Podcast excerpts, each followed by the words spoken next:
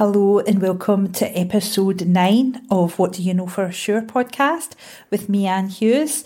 In this episode, I'm joined by Kate Bowden, and my relationship, I suppose, with Kate is, is quite an odd one because we worked for the same organisation during twenty twenty, during pandemic, from the end of April until the until December twenty twenty.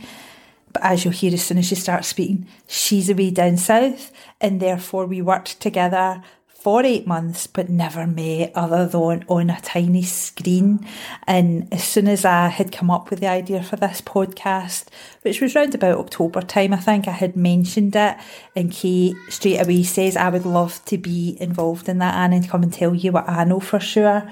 So our conversation, I think Kate, and at her age, and she's just sort of a starting out, it's her adult life, I suppose. She just bought her first house and stuff, and um, she's reflecting on something that she's really appreciating now. It's a real talk, I think, about about authenticity and about about self-kindness is probably how I would relate to it. Um, so let's have a wee listen to what Kate has got to tell us all the way from Kent about what it is that she knows for sure. Welcome back to What Do You Know For Sure, a podcast by me, Anne Hughes, and I'm delighted to be joined by Kate today. Kate, tell us about you.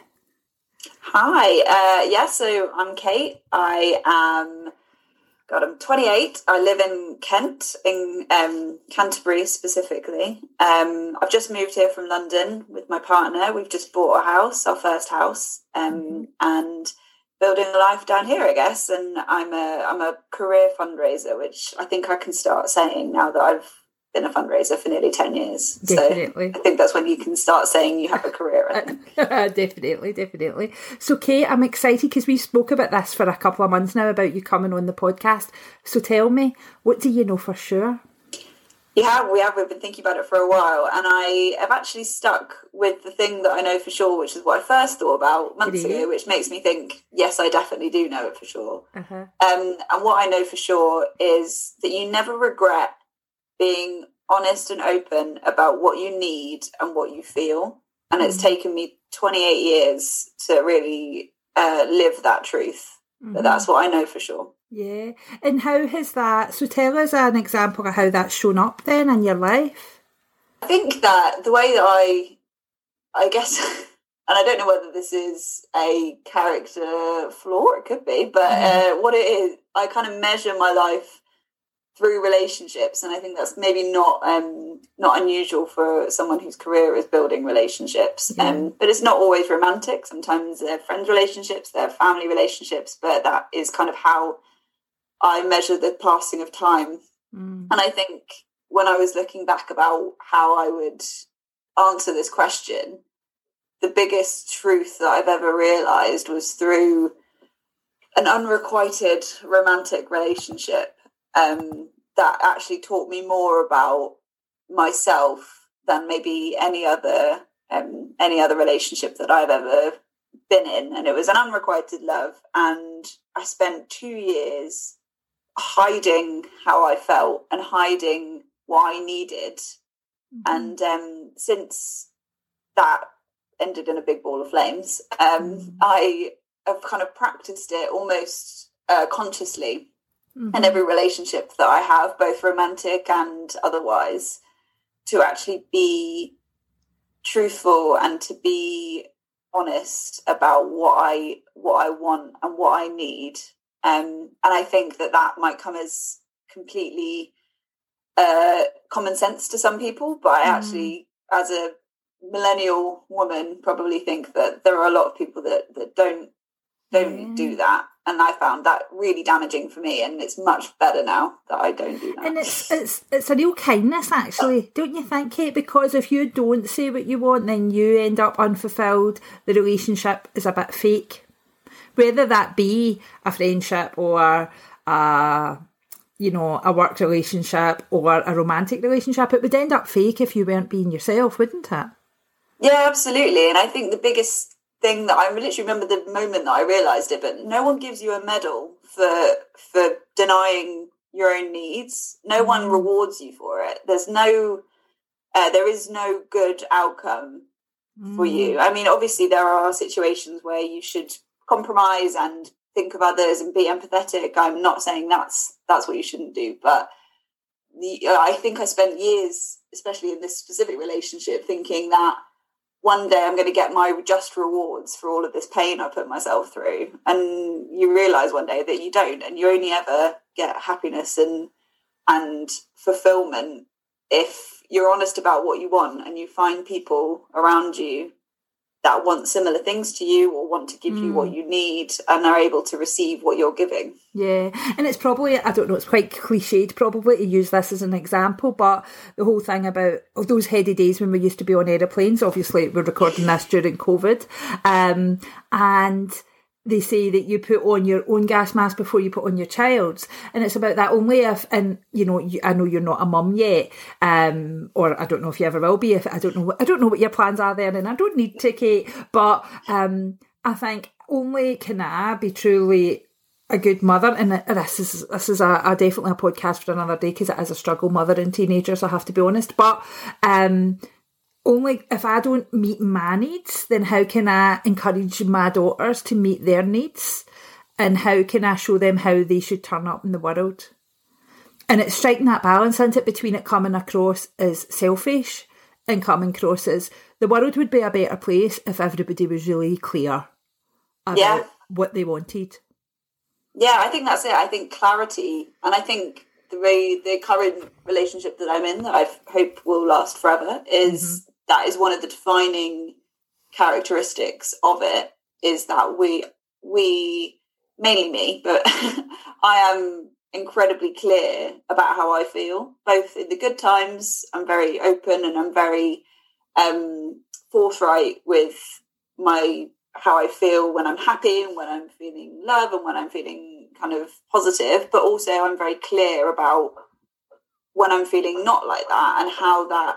Um, and how it's manifesting itself in my behaviour and how it's manifesting itself in the kind of way that we relate to each other. Mm. And I think when you get to a point of clarity, you're able to take away kind of, you're able to take away, I'm not sure I'm trying to say, I'm trying to say that, like, you, you don't try and assume what the other person's thinking or feeling. And that's where you get a lot of, of conflict, I think. Aye. I, and you know, it's like a, a thing I love sort of a doing is that if I pull myself out in my life and I was to look at it as a map, it all makes sense.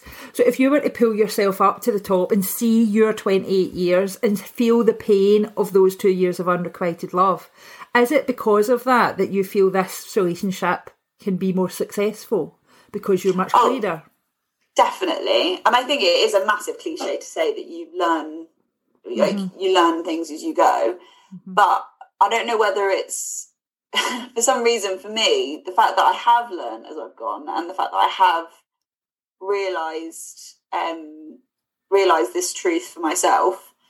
I feel um, I feel like special's not the right word, but I feel proud of myself for doing it as mm. if it, it doesn't actually happen naturally and you have to work at it. Yeah. I think that um, I think that I see I see some of my friends and some of the people I know kind of struggling with it a lot still, and I feel grateful that I've worked through the process and I've, continu- and I've sort of started on the process. I'm not really making much sense. Sorry. No, I think you are. I think you are, and I think you know what I often reflect on is like the lessons of life, the, the storms of life. If you don't learn from them, then they're sort of a wasted on you. You know, that way. And I, I suppose, therefore, all the heartbreak of those two years would have been wasted on you had you not come out the other side of it with a better sense of self. Do you feel you have a better sense of self now? Yeah, definitely. I definitely do. And I think maybe what I was trying to say a minute ago was that it's almost like everyone tells you that things happen in life and you learn from them, but you, I'm still surprised every time I do. I'm like, oh, right, actually, that was right. Aye. And it has worked and that has, has happened. And I think maybe it's an innate cynicism of, of advice and thinking that I know everything and that my way is the right way. Aye. But all of a sudden realising that actually, yes, you do learn from these things, and everyone, everything that everyone tells you is true. And, you know, see that process of learning, and um, obviously I do have quite a few years on you, but in my forty-five years, even this week, I'm doing a lot of sort of a listening to podcasts and, and teachers and things that I like listening to, and the realisations come again. I think, how could I not have seen that about myself? How could I have not not have seen that before? I've listened to this series of podcasts before. Why am I seeing something different now? And it's that sort of, I suppose, commitment. I sound like a, a university advert. That commitment to lifelong learning, you know, that way. Yeah. Isn't it? But not in the sense of gaining more intellectual knowledge, but in the sense of discovering more about ourselves and being open to recognising that sometimes I'll get it wrong and then I'll realise I got it wrong, so I'll try and get it right. And not giving yourself a hard time about that too, isn't it? Yeah, definitely. And I think that it's easier to do that in some areas of life than others. I'm still struggling with that. With um, kind of my professional life, I struggle getting things wrong and and being sitting in that space. But I think sitting in the space of feeling unfulfilled and not and realizing what I need and communicating that is something that I've I've really worked on, and something that I feel really strong and, and kind of confident in now, which is mm. is you know very much different than where I was ten years ago, which is is Aye. definitely feels like progress. And you know, and I just think, see, when I encounter people and they're easy and they tell you what their face says and what their voice is saying are the same things, and they're really clear about what their needs are, and then I can ascertain, right, do I resonate with this person? Can I help them meet their needs? Can my needs also be met in this transaction, whatever it may be? Then they are my favourite people. It's the people that don't tell you and that you know. You know, I can think of a few folk that I know where what they're saying is clearly not what they're thinking. Mm-hmm. And I actually would just rather not spend time with you because it's exhausting. It's like, if you don't know what you want, how can you expect me to ever, ever, you know, I'm thinking probably more in a work sense. How can you expect me ever to meet your expectations if you can't even tell me what they are? Do you know that way? I agree. And I think as well, it's almost... It it almost makes total sense when you think about it objectively, but you should be able to tell, you should be able to project the kind of person that you are authentically, mm-hmm. so and see other people authentically, so that you can actually make a decision about who, whether or not you're going to form and have a relationship. Yeah, and it makes total sense when you think about it like that, but it's so much more complicated in in reality. Mm. Um. But when you kind of strip things away, and sometimes you can go maybe too far and become a bit sort of cold and and, mm. and um, a bit too precise about it. But I much would ra- I would much rather live a life where I was authentic and only had relationships with people who authentically I liked and liked me, or mm. I connected with and they connected with me, yeah. rather than thinking... There are loads of things wrapped up in, with the specific example, this unrequited love. There were loads of examples, like reasons why I thought he was amazing. But I'm not sure in hindsight whether whether that was his authentic self or whether it was just everything that was kind of going along around him that made me think this is the guy. It clearly wasn't. Clearly not. And you know, it just leads me back to, and I speak about authenticity so much and all the stuff that I do, and I do believe that authenticity is a superpower. And mm. I think you and I are committed to authenticity, so that would probably be what we would take from this podcast then. Go yeah, out, I think so. Go out there and be yourself, people. Yeah, be yourself. Uh-huh. It is... A- brand new minted piece of advice. It certainly is. Thank you so much true. for joining me, Kate. No, thank you, Anne. Thanks for having me. Oh, thank you.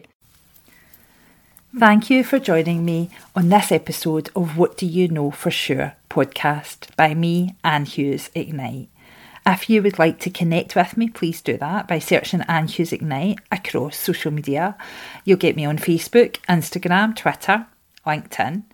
You can catch my radio shows, which I sometimes refer to in the show, um, by searching Anne Hughes Ignite on Mixcloud, and you can also catch me on my website, anne hughes ignite dot co dot u k.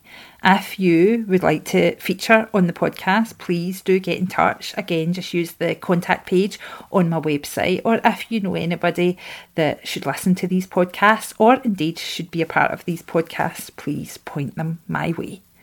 Uh, podcasts will be uploaded every weekend for you to listen to on a Sunday morning. I feel that's the vibe they have got. So I look forward to sharing these conversations with you every weekend, and um, to connecting with you on social media if that's where you hang out. Bye.